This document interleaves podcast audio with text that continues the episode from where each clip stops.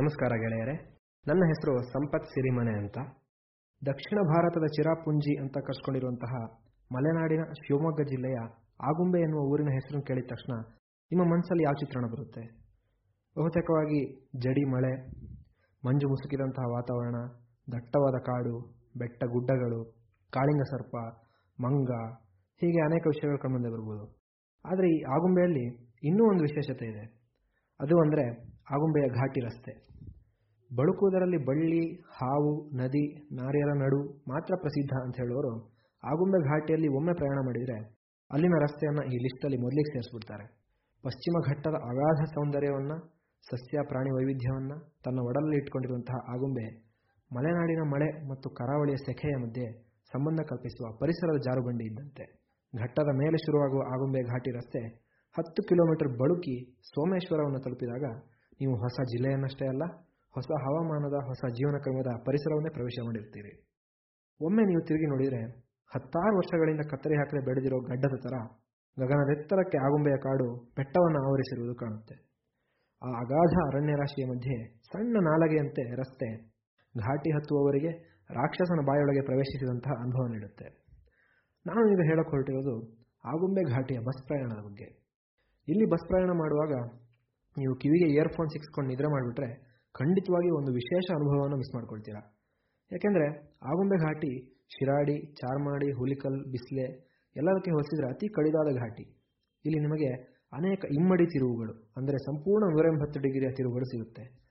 ಘಟ್ಟದಿಂದ ಕೆಳಗಿಳಿಯುವ ಬೇರೆಲ್ಲ ಘಾಟಿಗಳಲ್ಲೂ ಎಲ್ಲ ಥರದ ಲಾರಿ, ಉದ್ದುದ್ದ ಮಲ್ಟಿ ಆಕ್ಸೆಲ್ ಬಸ್ಗಳು ಸಂಚಾರ ಮಾಡಬಹುದು ಆದರೆ ಆಗುಂಬೆ ಘಾಟಿಲಿ ಕೇವಲ ಮಿನಿ ಬಸ್ಗಳು ಮಾತ್ರ ಸಂಚಾರ ಮಾಡಲು ಸಾಧ್ಯ. ಅದು ಕೂಡ ಬಹಳ ಪ್ರಯಾಸದ ಕೆಲಸನೇ.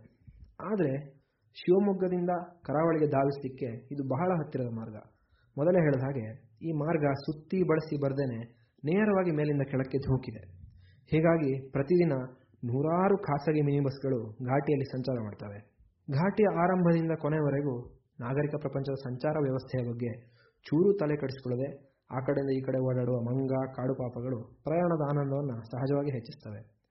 ಎಲ್ಲ ಕಡೆಯಿಂದಲೂ ಚಪ್ಪರದಂತೆ ಆವರಿಸಿರುವ ಕಾಡಿನ ಮಧ್ಯದಲ್ಲಿ ಬಸ್ಸು ಜೋರಾಗಿ ಹಾರ್ನ್ ಬಾರಿಸುತ್ತಾ ತಿರುವಿನಲ್ಲಿ ಹತ್ತುವಾಗ ಇಳಿಯುವಾಗ ಆದಷ್ಟು ಒಂದು ಬದಿಗೆ ಇನ್ನೇನು ಆ ಕಡೆಗೆ ಬಿದ್ದೇ ಬಿಟ್ಟಿತೇನೋ ಎಂಬಂತೆ ಹೋಗಿ ತಕ್ಷಣ ಗೇರ್ ಬದಲಿಸಿ ನೂರೆಂಬತ್ತು ಡಿಗ್ರಿ ಕಟ್ ಹೊಡೆಯುವ ಸೌಂದರ್ಯವನ್ನು ಗೇರ್ ಬಾಕ್ಸ್ ಪಕ್ಕ ಇರೋ ಉದ್ದ ಸೀಟಲ್ಲಿ ಮುಂದೆ ಕುಳಿತುಕೊಂಡು ಗಾಬರಿಯ ಜೊತೆಗೆ ಆನಂದಿಸುವಂತಹ ಮಜಾನೇ ಬೇರೆ. ಆದರೆ ಹೃದಯ ಗಟ್ಟಿ ಇಲ್ಲದೆ ಇರೋರಿಗೆ ಮಾತ್ರ ಇಯರ್ಫೋನ್ ಆಸನವೇ ಸೂಕ್ತ. ಇಲ್ಲಿ ನನಗೆ ಆಶ್ಚರ್ಯ ಅನಿಸಿದಂದರೆ ತಮ್ಮದಷ್ಟೇ ಅಲ್ಲದೆ ಬಸ್ನಲ್ಲಿರುವಂತಹ ಎಲ್ಲರ ಪ್ರಾಣವನ್ನು ತಮ್ಮ ಕೈ ಕೆಳಗಿರುವ ಸ್ಟಿಯರಿಂಗ್ ಗೇರ್ಗಳಲ್ಲಿ ಹಿಡಿದುಕೊಂಡು ಒಂದು ಚೂರೇ ಚೂರು ಹೆಚ್ಚು ಕಮ್ಮಿ ಆದರೂ ಕೂಡ ಎಲ್ಲರ ಪ್ರಾಣಕ್ಕೆ ಅಪಾಯ ತರುವಂತಹ ಜಾಗದಲ್ಲಿ ಪ್ರತಿದಿನವೂ ಬಸ್ ಓಡಿಸ್ತಿದ್ರು ಕೂಡ ಯಾವುದೇ ಬೇಸರ ಚಿಂತೆ ಇಲ್ಲದೆ ಲೀಲಾಜಾಲವಾಗಿ ಚಾಲನೆ ಮಾಡುತ್ತಾ ನಗುಮಗ ಹೊಂದಿರುವ ಚಾಲಕರಲ್ಲಿರುವಂತಹ ವೃತ್ತಿಪರತೆ ಮತ್ತು ಜೀವನ ಪ್ರೀತಿ.